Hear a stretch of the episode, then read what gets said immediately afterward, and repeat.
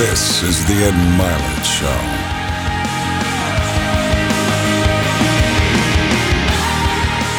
Welcome back to Max Out, everybody. I'm Ed Mylett. Today's a very special show that I think you probably remember the rest of your life. And so we're going to talk today about kind of a sensitive subject. We're going to talk today about mental health and even suicide today. And my guest has been somebody that I've been aware of for a while now. And uh, I can truly tell you that I'm honored that you're here today. Mm, it's really a blessing. And so this is Kayla Stoecklein, everybody. Thank you for being here. Thanks for having me. It's so great. And um, I know today, I just want to first acknowledge your courage. Um, when you all begin to hear the story today, you'll understand why this is such a courageous, strong, bold, great Christian woman. So, so let's start with the story because we're going to instantly begin to help people and change their life right now. But why don't you tell everybody um, a little bit about what took place with Drew, your husband, and um, everybody that doesn't know this. Um, Drew was a 30 year old man, pastor of a church, and took his own life um, a little over a year and a half ago. Right. Yeah. And, um, and they have three young boys. And so this is obviously a, an, an issue that's very sensitive to so many people. So, what happened? Yeah. What happened with Drew and what happened overall? Yeah. So Andrew was healthy. You know, mm-hmm. Andrew and I met in college in mm-hmm. 2008, Mm-hmm. and he was healthy, he was driven, he was mm-hmm. running fast, running hard, he knew where he was headed. Mm-hmm. He started working in ministry at only 19 years old. He was a junior high pastor at his parents' church, and he loved the church, passionate about ministry, and the kind of guy that was driven for excellence. So he was going to do whatever it took to put in the hours needed to put in and be there for his team and lead strong. And a few years later, we were married in 2010. And in 2011, his dad was diagnosed with leukemia. And his dad was a lead pastor of our church. So Andrew stepped up even more. We have pictures of him and his dad sitting in the hospital side by mm-hmm. side with their laptops open, planning message series, scheduling guest speakers, and Andrew was helping lead the church at a very young age. Mm-hmm. And we did that for about four years. His dad battled leukemia in and out of the hospital, remission, relapse, remission, relapse. He was in a wheelchair at one point, and it was a really hard journey. But Andrew was so faithful, and he would step up, and he would show up, and he would be there on Sunday, last minute to, you know, pull a message out of his back pocket and deliver it. And unfortunately, in 2015, his dad ended up passing away, and a few months before that, we had this epic service where we actually wheeled Andrew's dad onto the stage in a wheelchair, and his dad was holding this baton that was engraved with Andrew's name and the date, and he handed Andrew the official baton of leadership of the church at 26 years oh old. So very young, but gifted and called, and so just talented, and mm-hmm. and it was very evident to our church. Our church was fully supportive Yeah. of this position and this decision, and he was just so gifted. So his dad ended up passing away, and Andrew's heart was for the church. Hmm. So he didn't take much time off to grieve. He took about two weeks off to grieve, and then he hmm. came back and did a series on heaven. And he just wanted to lead the church through their grief and through their pain, and so he didn't take a lot of time for himself. And that's hmm. kind of just how it was for the next three years. He was running fast, running hard, leading strong. We were adding kids to our family. Having kids and his father, I saw Dave preach several times. Yeah. Mm-hmm. His father was unbelievable. And so he was this sort of iconic figure in that church Right, too. yeah. I didn't know that. So there was really no grieving period Right. through those four years. Yeah. Okay. So and his dad was his hero, like best friend, mentor, looked up to him a ton. Like Mm. it was a great loss for our church and, and for him personally, a I'm very su- great loss. I'm sure. Yeah, So you're having babies. He Yeah. takes the church over. right. Just that alone. I mean, It's I remember. Mm-hmm. Joel Osteen taking over his father's church, and just just that alone was a huge thing to take on at such a young age, and f- for you as a young family too. Right. So, yeah. so did, Yeah. did, did things be did, did things begin to get difficult even during that time? Or? Yeah, so leading a church, leading any organization at the top, there's difficulties. You know, there's Mm. emails that come in, there's staff issues, it all falls on your shoulders. But Andrew was carrying it really well through and learning a ton, learning so much. I kept telling him to have grace for himself because he was so driven for excellence. It was Mm. hard for him to relax and it was hard for him to accept some of those blows that would come his way. Mm. But basically, in the fall of 2017 is when things started to change. Um, we had a stalker issue in our family that really sparked this sense of fear in Andrew. And the fear sparked panic attacks. And he mm. started having very, very debilitating panic attacks about two to three times a week. Mm. And I don't know if, you, if you've ever had a panic attack or ever witnessed a panic attack, but it's like this full body takeover. I would I could tell just by looking in his eyes that he was in the middle of a panic attack. You could see the fear in his eyes, and he mm. would tremble and he would shake and he would pace around the house and he'd be laying on the floor in the fetal position and crying and doing anything he could do to try to get it to go away. Go through it. So he was seeing doctors, you know, we were seeing the right specialist to try to see what was wrong with him. And at first we thought it was his thyroid. He had struggled with hyperthyroid issues in the past. So we thought maybe this is just a flare up. And if you Google hyperthyroid, he met like all the criteria. Panic attacks is one of the criteria for hyperthyroid. And he had lost a bunch of weight too. Hmm. And so we thought, okay, it's thyroid. Easy, kind of fix. You know, we'll find the right medication, find the right doctor. But we, as we pursued testing, we came to find out it wasn't his thyroid, and Andrew's panic attacks were getting worse instead of getting better. They got so bad that he actually was on the bathroom floor just minutes before he was supposed to deliver the first of seven Easter services in 2018. Would they be more pronounced closer to having to um, uh, be on stage and preach, or was it just uh, random? Uh, it was mostly at night when he'd try to sleep is when they would come. Yeah, and then they started happening more during the day when he'd be preparing for messages or mm-hmm. before he was going to go on stage. Like any little thing could just throw him into a panic attack. God bless him. So, so right Yeah. before these Easter services, it was really bad. Really bad, and mm-hmm. I don't know how, but by the grace of God, he was able to mm-hmm. get on stage. I don't even know how. I remember him walking onto stage, and I'm standing in the green room, and I'm just crying because I can't believe he's walking onto the stage. I just saw him in his office a few minutes before, like completely beside himself. But he delivered all the Easter services, and then the next week he landed in the hospital. And we all decided, like, enough is enough. We can't live like this anymore. He can't live like this anymore. He's suffering. We got to get to the bottom of why these panic attacks are happening. This is not okay. Mm.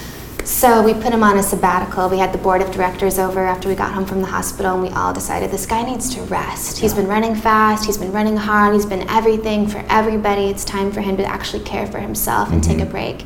And we didn't put a time limit on it. We didn't tell the church he was going to come back at a certain mm-hmm. date. We didn't even tell him. We put no pressure on him.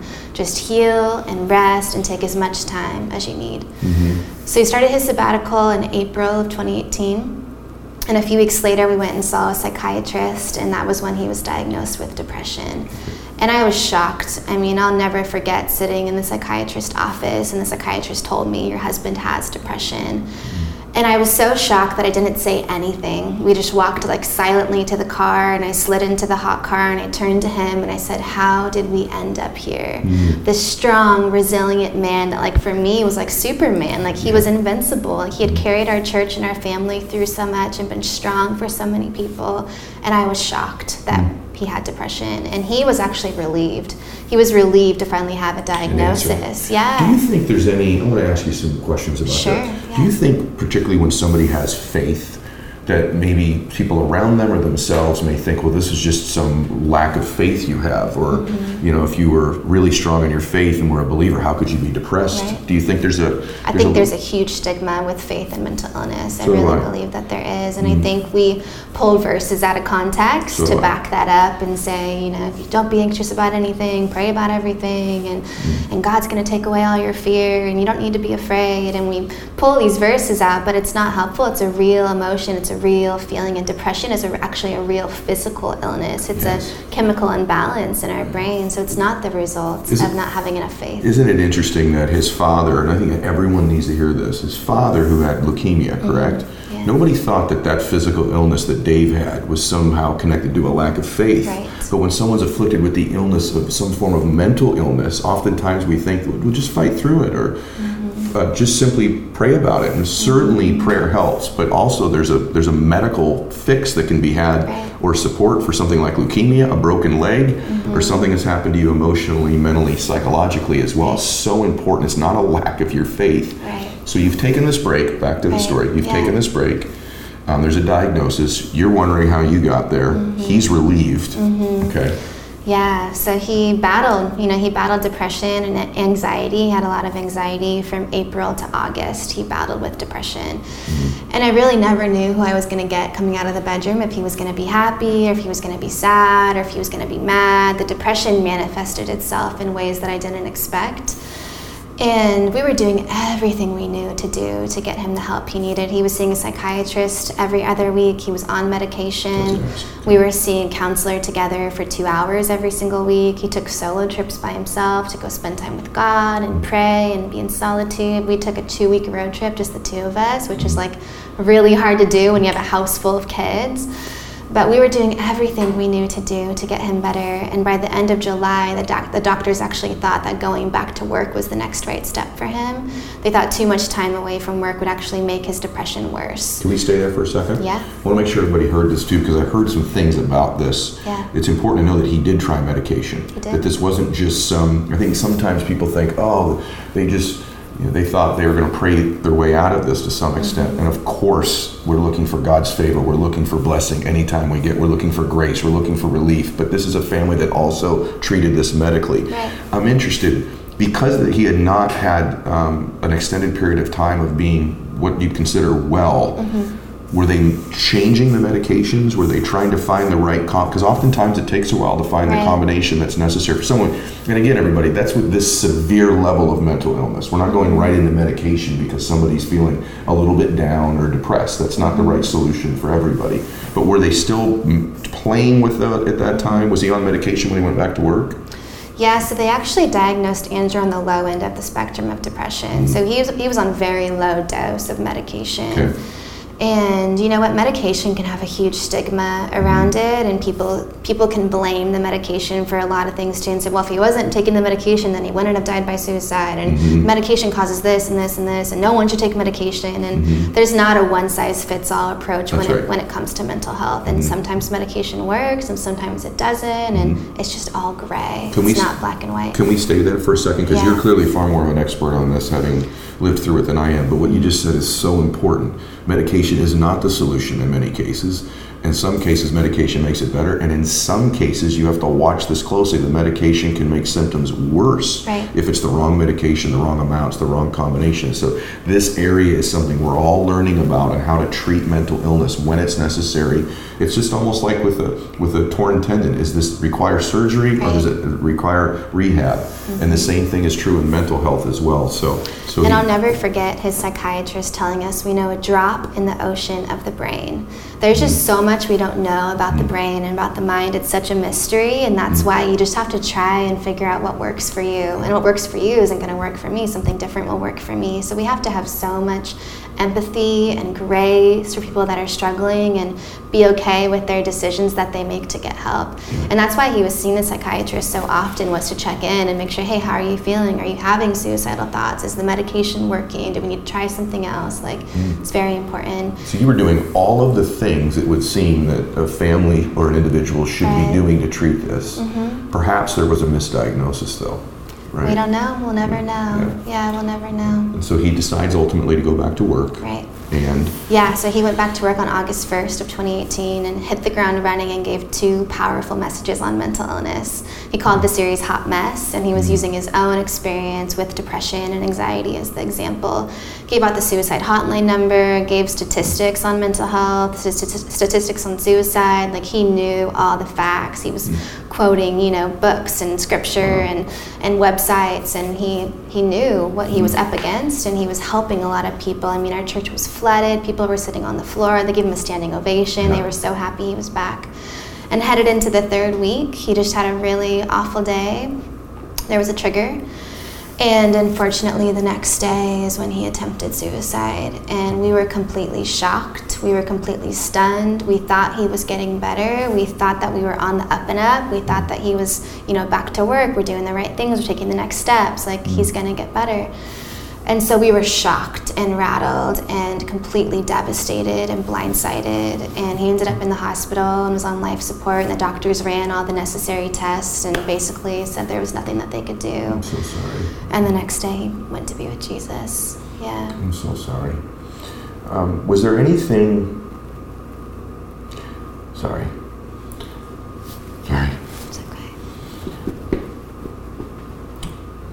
Was there anything the day of that you saw that you could share with people you thought was a tremendous trigger, or not the specific trigger, but there was some behavior you saw within, say, hours prior that you would warn people that you observed that they would look for, or was there nothing like that?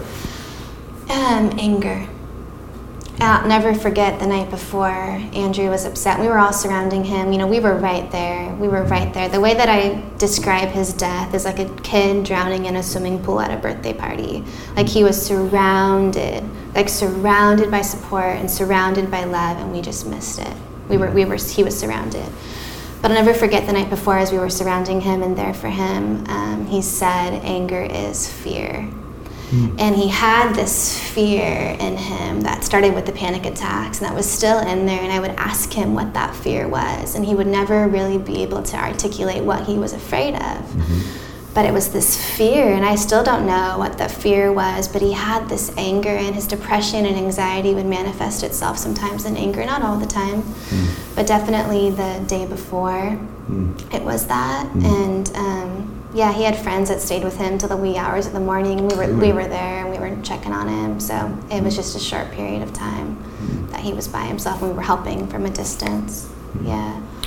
Um, I have to ask you how how did this affect you? How did you respond when it initially Yeah. happened? What, Yeah. what are those moments like for for the wife, now the widow of this Yeah. thirty year old, handsome, Yeah. driven, articulate, blessed, favored, talented, loving father Yeah. of a man? Yeah. What's it like for you in those moments? Shocked. Still mm. shocked. Um, mm. The counselors told us the shock can take like five to eight years to wear off. So mm. still shocked, completely shocked when it happened. Never saw it coming. Begging God. You know, he laid in that hospital bed. I laid on the bed with him, holding him, playing some of the same songs he was playing over the summer in our bedroom and begging God and telling God and bartering with God, telling him, no, not not him. Like you can use him, you can use this story. Imagine how many people you can help. So I was shocked, especially because we just lost his dad. I'm like, God wouldn't allow, you know, him to die too. We just lost his dad a few Yeah. years prior, like two lead pastors within three years, a father and a son within three years. Like mm-hmm. so much loss, like mm-hmm. shocked. And I'm still shocked. I still have to pinch myself and remind myself that this is my life and this is my story and that really happened. Yeah. Yeah. And you know, I should just tell you that what you did pray for is happening, just not in the way that any of us would want it to be. Right. God is using him. Right. Right now, He's using him to reach millions of people, and you've been, you're amazing, which we're going to get to here in a little bit about just the unbelievable strength you've shown and good work you've already done. Um, I have to ask you, did he at some point in the, because I want people to look for any of the signs, anything Sure. they can do. Those of you that are contemplating this, just remember this that th- these emotions that she's experiencing you these are the emotions that your family would be suffering through as mm-hmm. well so get help go see somebody talk to somebody had he mentioned this as a possibility to you during Yeah. those months he had Yeah, so I actually wrote a blog about that after hmm. it happened. I've been very open about it because I want to hmm. help people. Yeah. He did mention suicide one time. Um, I'll never forget sitting at the kitchen counter one night after the kids went to bed and we were having a conversation. And he's like, I was up last night in the middle of the night and he was looking at his org charts at the kitchen counter and he told me he thought about killing himself. And I quickly responded like you could never do that to me and the boys like that's the most selfish thing you could ever do like i said the things you're not supposed to say. But i was so tired i'd been taking care of our three boys and taking care of him for a whole summer that i was just tired and i wasn't healthy myself sure but I didn't respond the right way, and I wish that I would have taken it seriously. One of my biggest regrets is not taking that one admission. Mm-hmm. I feel like it was our only opportunity to know how bad it really was, and I just missed it. I asked him questions. I asked him if he had Googled it, and he said no. I asked him how far he had thought about it, and he said not very far. Okay. So I kind of just dismissed it, like, okay, well, he hasn't Googled it. He hasn't really thought about it a lot. I think I felt ashamed. And I think he probably felt ashamed talking about it as well. And now I've learned, you know, a lot more things that you're supposed to do in the appropriate way to respond. what do you think because when i hear you say that I, Yeah. Mm. that sounds pretty appropriate to me Wh- um, and i hope you give yourself some forgiveness for that Yeah. But if someone does have that conversation, Right. what would you recommend they do say in a situation like that? I would say to listen, to talk less and like lean in and listen more, to ask a ton of questions about how, why they're feeling that way. You know, what problem are you trying to solve through suicide? How often do you think about it? Mm-hmm. How would you do it? Like asking very specific questions. And questions are powerful. Questions can change the game. Questions can offer solutions maybe they'd never thought about before. And then just having empathy and understanding. And empathy is different than sympathy. Mm-hmm. Sympathy says, I care about your pain, and empathy asks the question, Can I sit with you? Can I share in your pain? Can I, I see that you're hurting. How can I serve you? How can I mm-hmm. take some of that pain off your shoulders and put it on mine? Whoa, thank you for that. Yeah. Yeah, So what I wish I would have responded with more empathy and grace and, and understanding and, and the posture of, I don't know. I have no idea what it's like to live with depression and anxiety and suicidal thoughts instead of thinking like, you would never do that. I think I just assumed he would never do it. Mm-hmm. And, and it happened. I would say of everything you just said, because you were, to me, it sounds as if you supported this man and loved him and did everything. And you also were grieving Dave's passing during those years as well. Yeah. But I, I would say one thing to everybody that is important that you've had somebody like this in your life that I've just experienced.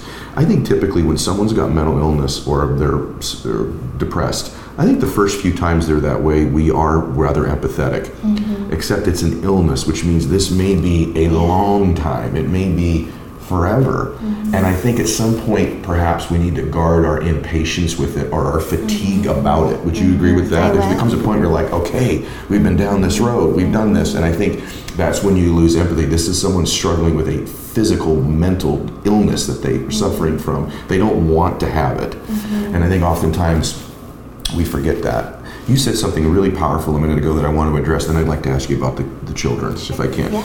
But you said something about saying to him that that's a selfish act. Mm-hmm. And I completely agree with what you're about to say because I know your stance on this now. But Yeah. one of the things, and I, in prepping for this interview, I had people say to me, How could he be so selfish? Mm-hmm. And I think it's one of the great tales of falsehoods that's drifted through time Yeah. that somehow suicide is a self a, a selfish decision by somebody. Mm-hmm. Um, and you've corrected that, and I would like you to speak to that right now because if anybody has the right to feel that way, Yeah. it would be you. Yeah. And even now, during this time, you don't feel that way. What's your belief about whether that's a selfish choice or not? Yeah, so I, I do not believe the suicide selfish. I see the suicide as something that happened to Andrew. I don't see the suicide as a decision. Um, and actually, there's been studies done on a suicidal mind that show that a suicidal mind is incapable of making a rational decision. You're so out of your mind mm. that I imagine you don't even know what you're doing, mm. you know? And I, and I don't know what it was like in those moments for him leading up to that. Mm-hmm. And so I just put it in the same category as like a catastrophic accident, you know, and I don't I don't think Andrew chose to die. And that's why the language is so important. Things like committed suicide and killed himself and chose to take his own life, like those are words that are not the right words to describe what happened. Committed, that's interesting. Yeah, so mm-hmm. committed is a word we attach to words like committed a crime or committed murder or committed a sin. And the word committed makes it feel like it's a decision. Mm-hmm. And if someone had a heart condition and had a heart attack, you wouldn't say they committed a heart attack, right? Mm-hmm. And, and mental illness is a physical illness. It's the same thing. It's a physical illness. It's the suicide is the result of an underlying physical illness. So by saying died by suicide instead of committed suicide, puts it in its right place and, and shows that it was a because of a physical illness, not a decision. You're amazing. And I appreciate that for me too. And 90% of suicides are impulsive, was something the psychiatrist shared with us as 90%. well. 90%. This yeah. is important, everybody. So there's two audiences listening to this. There's somebody who's ultimately going to deal in their life with someone in their family who has mental illness. Right. That's one part of the audience, the mm-hmm. largest part. Then mm-hmm. there's the part of the audience who has some form of mental illness, mm-hmm. moderate anxiety, all the way to, you know, uh, schizophrenia, bipolar disorder, severe depression. For those of you that are in the severe depression category that have contemplated suicide, although it's not a suicide, a selfish choice, it still causes tremendous pain to the people that you love. And so mm-hmm. you are it's incumbent upon you to get all of the help, all of the resources, all of the support you need so that what we're describing right now will never happen to your children, your spouse, your parents in your life. And so I have to ask you about this because I want people to Yeah. experience this. Mm-hmm. At some point you had to tell these three beautiful boys of yours, correct? Mm-hmm. How old were the boys at the time and would you mind sharing with us just how in the world you end up having a conversation like that? Yeah, they were five, four, and two when he passed away. Had just turned two and I just turned four. And I waited a week. So I had stayed with my brother in law, my boys stayed with my dad, and I waited a week to tell them. There was just so much to process, and I just wanted to talk to the right people. I talked to child life specialists. I wanted to be careful and really feel ready when I told them. So I brought some friends to my house and actually cleaned out his stuff right away too. I wanted what I was sharing to match our environment. I didn't want them to walk in my room and see all of his stuff and be like, "Where's Daddy? Is he coming back?" Hmm. So I gave them each a fruit snack and sat them on the couch and told them like remember how daddy was really sick? Because they had seen him. They knew he wasn't well. They knew he was going to the doctor a lot. They knew he was back in our bedroom a lot. He spent a lot of his time back in our bedroom through the summer. Hmm. So i told him you know how daddy is really sick and daddy's been sleeping a lot. Well daddy got so sick he ended up in the hospital and daddy did something that caused him to die and and daddy died and daddy's in heaven with papa. And immediately when i said that my five year old got up and just walked into the kitchen. Like he just needed to escape the moment. Mm-hmm. My other two went outside and played. You know a lot of kids process through play. But my oldest had lost his papa and so i think he knew you know what, what that meant. And he mm-hmm. knew that daddy wasn't going to be coming back. So i followed him into the kitchen and hugged him. We both just wept hmm. in the kitchen. And yeah, I spent the whole day processing that and looking at pictures and talking about him. And it's still, it's going to be a lifelong process for them. No question. How are they doing? They're doing okay. You know, they're so resilient. You wouldn't know unless you knew. You really wouldn't. Um, loss is part of who we are as a family. We talk about Andrew every day. We look at pictures of him every day. It's part of our daily conversations. For a while, I would do daddy talks every night before bed. Um, but yeah, I mean, we talk about him a ton. I try to keep the memories alive. And overall, I mean, they're happy, busy, wild boys. They're fun. They laugh a lot. They're into sports. They like to play outside. They love coming to the beach. Like they're they're fun, amazing, amazing boys. And you really wouldn't know what they're what they're walking through if you didn't know. Are there situations at random where one of them? I was reading. I, I was prepping, and um, it's rare that you read something and you just can't stop crying. Mm. But I was reading about on Father's Day. I think it was your your youngest. Mm-hmm. Am I right? Mm-hmm. Didn't he make a have a, a coffee cup that he wanted to give his dad for Father's Day? Mm-hmm. Is that right? And I thought the way that you handled that was so powerful. Would you mind sharing that that yeah, story? Yeah, so This oh, it was heart wrenching. It was mm. so heart wrenching. He had made a mug at school and he had brought it back from the classroom and we were going to get in the car and he said, I want to give this to daddy. I made this for daddy. I want to give it to daddy. And I had to tell him, you can't give it to daddy. And mm. he wanted, he's like, well, I can take it to heaven when I die. And I had to explain to him, no, you can't take it to heaven when you die. So there's so many layers, and kids just don't understand. There's so mm. much that they don't understand. Mm. And so I told him he could pick somebody else special in his life that he could give it to, that he looks up to. And so he gave it to his Uncle Austin, and hmm. super special. And hmm. Uncle Austin's been a great, my husband's brother, a hmm. great role model for them, and loving on them, picking them up from school, taking them on special days, and being there for them. Yeah. You're remarkable. Thank you. I just, I just think you're remarkable because there's, there's no playbook for this. No. However, what you're starting to do is to start the, you're starting to write the first pages of a playbook, mm-hmm. and you're not going to do everything perfectly. No. But I must say, I think it's just amazing how you handled the conversation the week later, how you've handled these incidents that, that come. People would obviously want to know from you how you are doing. Yeah. Do you know even how you're doing? I think that's a fair question. I think you could mm-hmm. still be in that shock stage. You said that five to eight year window, but Yeah. how would you say that you're doing? It's really one day at a time. Honestly, I know people say that, but it's so true. I can only handle a day at a time. And I'm still completely heartbroken and I'm still completely shocked and I'm still just sad. Most days I'm just sad. Hmm. And I just miss him so much. And I miss, there's so many things that you miss, you know, about doing life with somebody that you love.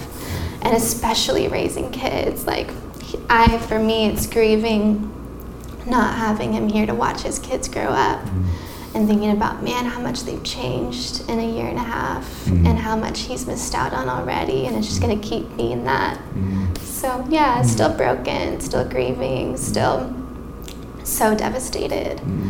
But also i have this peace that can only come from god that has that i've had since that first week this peace about life and about my own life and about what God's doing. And I'm so grateful. I've cried equal tears about the goodness of God as I have over Andrew's death. And God has been so kind to us and so good to us. And we're heartbroken and we're grieving. It's the sorrow and the joy. And it's the mm. tension between the sorrow and the joy. And my five year old Smith described that so beautifully. I did this uh, Mother's Day makeover at his school in March, and he had those fill in the blank, you know, super adorable Mother's Day things. I love it when my mom does this or this or that. And there was one sentence on there, and it said, I love it when my mom takes me to the cemetery and takes me to Disneyland. Literally, the happiest place on earth and the saddest place on earth in the same sentence, and that's our life. It's like we have really awesome, beautiful moments and really beautiful days and really beautiful opportunities, and then we're sad and devastated and heartbroken, and it's living in the tension of the two. Oh my gosh, that was beautifully said. It occurs to me when you say that, that that is life. Just the Lord gave it to you in the most extreme possible Right. ways, Yeah, right? We all have those life. those those spaces in between. Right. After, uh, did you at some point did this cause you at some point to question your faith? All these believers out there that are listening to this, this beautiful godly woman, Mm-hmm. was there a point where you just went, I just don't know? It's a wrestling. It's an everyday wrestling with God. I'm often find myself at the end of the day on my knees in my bedroom asking God, why in the world did you trust me with this? Yes. Why in the world did you allow this to happen? And what in the world do you want me to do? So it's this I still believe in God and I still believe God is good and I still believe God is kind and I believe that this broke God's heart. I believe this absolutely broke God's heart and that it wasn't God's plan A for Andrew's life. Yeah. Um, but God has been so kind to us, and so I've been able to lean into His kindness and fall into His kindness and, and just fall into the life that He has for us now. Yeah. And I feel like Him and I together are rebuilding this beautiful life. I call it rebuilding beautiful. It's this Yeah. phrase that I have, and you know, I had a beautiful life, and I mm-hmm. loved my life with Andrew. I truly like loved it. I loved being a pastor's wife. I loved sitting in the front row, on the right, on Sundays, watching my guy on stage. Like mm-hmm. I loved all the behind the scenes stuff. Like I loved my life. Yeah. And so to have this life that you love stripped away, and you have to start all over from the dust. It's this rebuilding, and I'm doing that with God, like even more intimately than I've ever known. Yeah, I feel like I've gotten to know God, and my faith has gone so much deeper than it was before. Amazing. So- And you're serving God. You know, you. It's obvious to me, having met you, and I'd heard about you. um, Many of you may not know this, but their church is in the town, basically that Christiane and I grew up in, and my entire family lives there, and some of my family goes to church there. And so I had heard about you, but it's so obvious when I'm in your presence why the Lord would choose you to carry this burden and this message because you're you're you're you don't always feel it, but you're ready for this. And as she has this great blog you should all see called God's Got This dot com yeah. dot com God's Yeah. Got This dot com. They write beautiful blogs on there, and that blog actually started when Dave had his leukemia battle, Right. correct? And everyone Yeah. praying for Dave. And it's just interesting that that now it can be used for this purpose as well, and that the Lord's using you this way.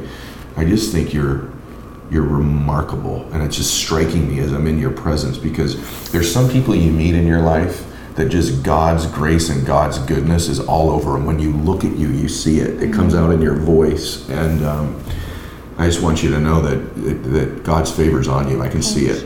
And I think you're just you're just remarkable. I just I'm, I'm so taken away with you. It just blows my mind. Um, let's let's help some people some more because you're you're you're certainly doing that. But if you went back and looked at this again, and did did Drew show signs of this prior? In other words, when you met him, did he always sort of struggle with being down um, when you were younger, even in your courtship, or was it was it just this the time with dad and then taking over the church, or did you see even some predisposition, so to speak, for this prior? Would you say?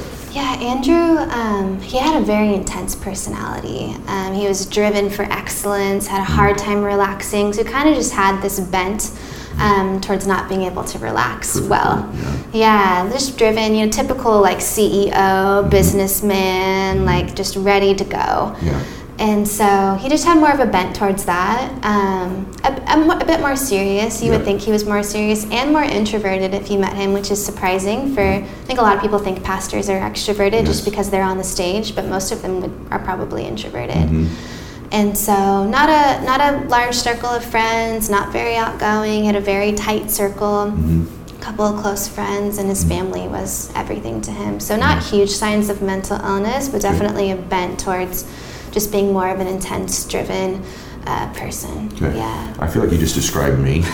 Um, and I think people listening to this would say that. But you also described a lot of people who listen to the show. And I was telling you off camera, if I'm being candid with my audience, that I, I think all different types of people suffer from mental illness. So there's not a type uh, by any means. But one of the things that people who listen to the show are, for the most part, people trying to achieve. And I was telling you this off camera, and you agreed. I want everyone to hear this the number one thing on my show when I started with all these achievers was, I wonder what they all have in common. Right. Are they all brilliant? Are they all super hardworking? You know, they uh, was there some luck that happened? And in all their cases, there's some variables. But what shocked me was the number one category I could put them in after I got to know them all is they, mm, not all, but a majority of them suffer with some form of depression, mm-hmm. some form of anxiety. Mm-hmm. And I think it's because, and you were saying this with Drew too, I think to some extent this, they wanted, they're perfectionists, they want to do so well, they set this standard for themselves mm-hmm. that they're just never living up to. Right. And although that's a healthy formula for achievement, it's not always a healthy formula for peace, for fulfillment. And if you have a bent, so to speak, towards mental illness, there's a road you must be careful you don't go down. For most people, that incongruency is very healthy. Mm-hmm. But if you also have this other bent, I love your word, you need, need to be mindful of this. Would you not agree that I he sort of fits that profile too? I would. Yeah, I think people that are driven like that have a really hard time having a solid community around them, taking time for themselves, taking time for their friends, taking time for their family, and also just resting, like allowing themselves to have margin to rest. Andrew could have taken a year off of work and no one would have said a peep about it. Mm. But he did. He had that pressure on himself. And I think a lot of men in those positions and women in those mm. positions put that pressure on themselves. Mm-hmm. And no one else is putting it on them, but they're that's just how they're hardwired. You're right. And there's Yeah. this thing now, I'm so glad you're saying this because I, I've made this mistake.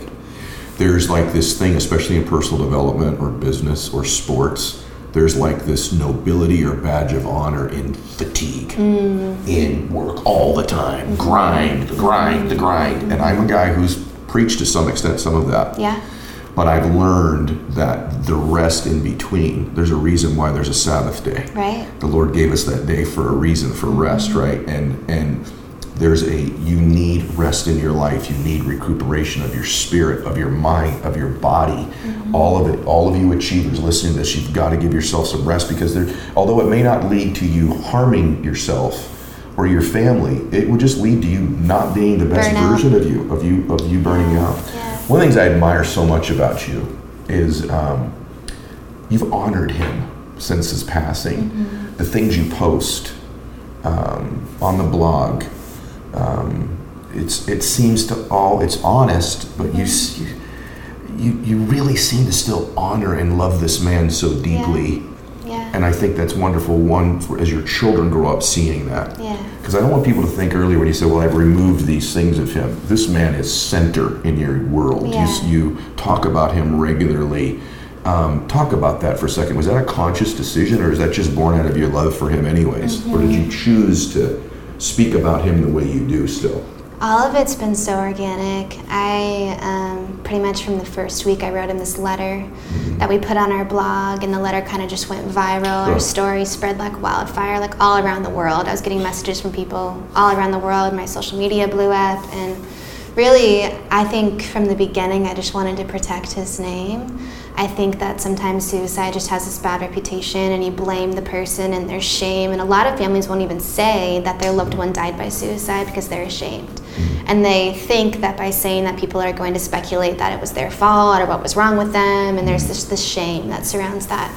So I, from the beginning, wanted his life to always be defined by the way he lived, not the way he died. So it's been so important to me to protect his name, and I've just done that organically um, since the beginning by writing. I've written a series of letters to him, um, and yeah, and, and, talking about him, and all of it's you know honest, just how I how I feel about him, and I still love him deeply and still care about him so much, and can't wait to see him mm. again. Life is so short, and I'm going to see him again soon. Yeah. There's been talk that someone with any kind of mental illness shouldn't lead a church. Mm-hmm um, which means people think someone suffering from mental illness shouldn't lead a company, mm-hmm. shouldn't lead a sports team. Mm-hmm. And that somehow that disqualifies you, especially in the faith space, that if you struggle with anxiety or you struggle with depression or you struggle with any kind of mental illness, even anger issues, mm-hmm. that somehow that disqualifies you. I'm of the opinion that we're all sinners saved by the grace of God, right. and it's our vulnerabilities and our weaknesses that help us connect right. with other people in our churches and our companies on social media and business and sports. But what is your take on that? Have you heard that? Has that been something that's been messaged to you? And I think that's the reason why a lot of people don't admit that they're struggling. I think a lot of people s- struggle silently in the dark and that they really struggle on their own by themselves with suicidal thoughts with depression and with anxiety because they're afraid if they actually tell people how they're actually doing, they're going to lose their job mm-hmm. or they're going to lose their business or they're going to lose their family. And so they struggle silently, and it's so heartbreaking. So we have to break the stigma. We have to create space for people to be willing to step into the light and raise their hand and say, I need help. Mm. And for people to be receptive to that and allow that to happen. And it doesn't disqualify them from ministry, it doesn't disqualify them from their vocation, doesn't disqualify them from anything. You know, it's just sometimes we struggle and sometimes we get sick. Mm. It's the same as any other physical illness. If someone got cancer, you wouldn't pull them out of their position, right? You would walk alongside them and try to get them the help that they need. And I think at some, you know, at some points it probably is good to take time off and rest if you're struggling and you've been running fast for a long time and you feel burnt out. There's nothing wrong with stepping away from a season like Andrew did mm-hmm. and saying, "Hey, I need rest. Mm-hmm. I'm going to come back and I can't wait to come back, but I got to take some time and have that self-care time." yeah. for me. And you got to yeah. find that rest. By the way, if you can't take months off, right. it's finding hours after work where you your phone just must be down, mm-hmm. or it's it's taking that weekend, or certainly your Sunday, or if you you know I was reading this article the other day about the amount of unused vacation days in the United oh, States. Wow it's this massive number. I'm forgetting the statistic, bet, but it's, yeah. it's it's like 60% of all the vacation days afforded to employees in the United States aren't taken and used. That's so sad. And the average yeah. person only gets two of them a year, and the average person is not even taking these two weeks to rest and recuperate. Mm-hmm. That's a very much an American thing. Yeah it's it's uh, this grind work thing is this the attachment to it isn't admired and respected all over the world. It's in some places, but it's something in our country that rest is almost frowned upon. Mm-hmm. So I'm so grateful that you that you point that out. And I think social media has just made that so much worse. It's yeah. the striving, it's the seeing what everybody else is doing and trying to keep up yeah. and striving and going, and especially for pastors too. It's just I got to keep up with everybody. I know. Yeah. It's it's the growth of the size of the church, and yeah. and um, I I think that it's important for everybody to know that, in my opinion, and and I know you've experienced this now because you're getting so many messages. I think mental illness, in and of itself, that gigantic umbrella, and it is a huge umbrella right. of variations. Yeah. yeah. Is the most prominent illness suffered by human beings on earth today. It's not heart disease, it's not cancer, it's mental illness. Mm-hmm. And so if you are struggling with a, a, touch of it or to a large extent of it, join the club. Yeah. There's a vast majority of people who are struggle with some to some extent and there's all kinds of meditation, there's prayer, there's there's um, moving your body, there's certain dietary things, there's all kinds of things you can do for the mildest forms. And then there's treatment therapy, and at the end, the most extreme medication for those of you that need it there too. I just want everybody to hear this. First off, I want you to know something. You have a friend here that if you ever need prayer, help, anything you ever need, I want you to know that I'm 100% here for you, and there's now millions more people that are going to be praying for you. I'll have a couple more questions for you, but Yeah. so godsgotthis.com is your blog, and then on social media, because they're going to want to follow you, where they're going to want to follow what's going on with your family, I'm sure, for the next 10 years is these beautiful boys, by the way, all three of which look like their daddy They so much, especially your youngest boy. Yeah, But all three of them look like Got their big daddy. blue eyes. Yes, they're so they're handsome. beautiful. They look Yeah. so much. You're both, you you guys, there's a good DNA conflict between the two of you. But they're such beautiful boys. So how do they find you on Instagram or any social media? My handle's Kayla Steck, and then we have a God's Got This Instagram that's underscore God's Got This. Okay, so it's Yeah. Steck, Kayla Steck. We'll put it up on the screen on the Right, YouTube. yeah. Mm-hmm. Okay, two sets of advice from you. The first person, the first one is to a family member or friend Mm-hmm. who thinks they may have somebody who is at the more severe end of the spectrum on mental illness. Mm-hmm. Maybe they've mentioned suicide, or they've really had bouts of anger. I think that was a great point that you, you made earlier. They're going through some panic and anxiety attacks. What counselor advice would you give them right now? I would say get help. I would say find, surround yourself with a team. And the team includes friends, the team includes family members, the team includes a counselor. Like, sign up for counseling. PsychologyToday.com is a great place to find a counselor. You can put in your zip code, you can put in your healthcare insurance information, and find somebody locally to go to. Counseling is incredible. I go every single week. Counseling can have a bad reputation, but it's really beautiful when done right. Yeah, I go every week. Okay. I love it. Um, and then also um, just talk about it and take it seriously. And there are hotlines. Like if someone's telling you, like, I'm going to die by suicide, like, I'm going to commit suicide, call the hotline, like, call the suicide hotline. There's a crisis text line. You can just text home to 741 741 and get advice. There's people ready, willing to give you advice. And it doesn't even have to be an in the moment. I think I thought it's like if someone tells you, you call right then. But it can just be calling at any point to ask for advice. Like, hey, my my husband's struggling with anger, and I think he's been having panic attacks. Like, what do I do? You could call those hotlines and ask advice for those things. It doesn't have to be to the extent of like they're about to die by suicide. Okay. Um, so hotline, counselors, friends, family, like do everything that you can to surround this person with the right team and then go to every single appointment with them if you can. I think it's really hard for somebody that's sick to advocate for themselves and be able to, because their mind is sick, to be able to articulate how they're actually feeling. So to have somebody go with them that can help speak that and tell the doctors how they're actually feeling is one of the regrets I have is not going to every single psychiatrist appointment with Andrew. Um, so yeah, showing up and being there, and just like you would if they were struggling with some kind of other physical illness. Great advice. And then I'd like you to speak to somebody who's considering something so severe. Um, You can speak for their family because your family's gone through it. Right. What would you tell that person who's right there, right now they're listening to this and they're thinking, you know, I'm a, I'm a mother with a couple children at home and I don't want to be here anymore either. Yeah. What would you say to, to that person? I would say tell somebody. I would say if you tell somebody and feel like they don't get it, keep telling people until you find somebody that you feel like is empathizing with you mm. and understands how you're feeling.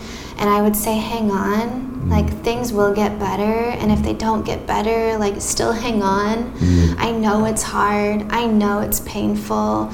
But escaping that way and dying by suicide, all it does is take all that pain that you're feeling and heap it onto the shoulders of people that you love the most. And you can get through this, and we need you, and we love you, and tomorrow needs you, and you make today better. Like, all those things are so true, and all those things are things that I wish I could say to Andrew. You know, that I love you, and I'm here for you, and I'm not going anywhere ever. And that you, if you are struggling with those thoughts, you have more people that are for you, and that are with you, and that are love that love you than you know. You really do. You're amazing. All right, last question. Sure. Because I'm watching someone do this, and I know there's a part of you that's like, they think I'm a whole lot stronger than I am, or they think I've figured all this out and I haven't. No. But you're evidence of the superhuman power that God can infuse into us in our worst times. Mm-hmm.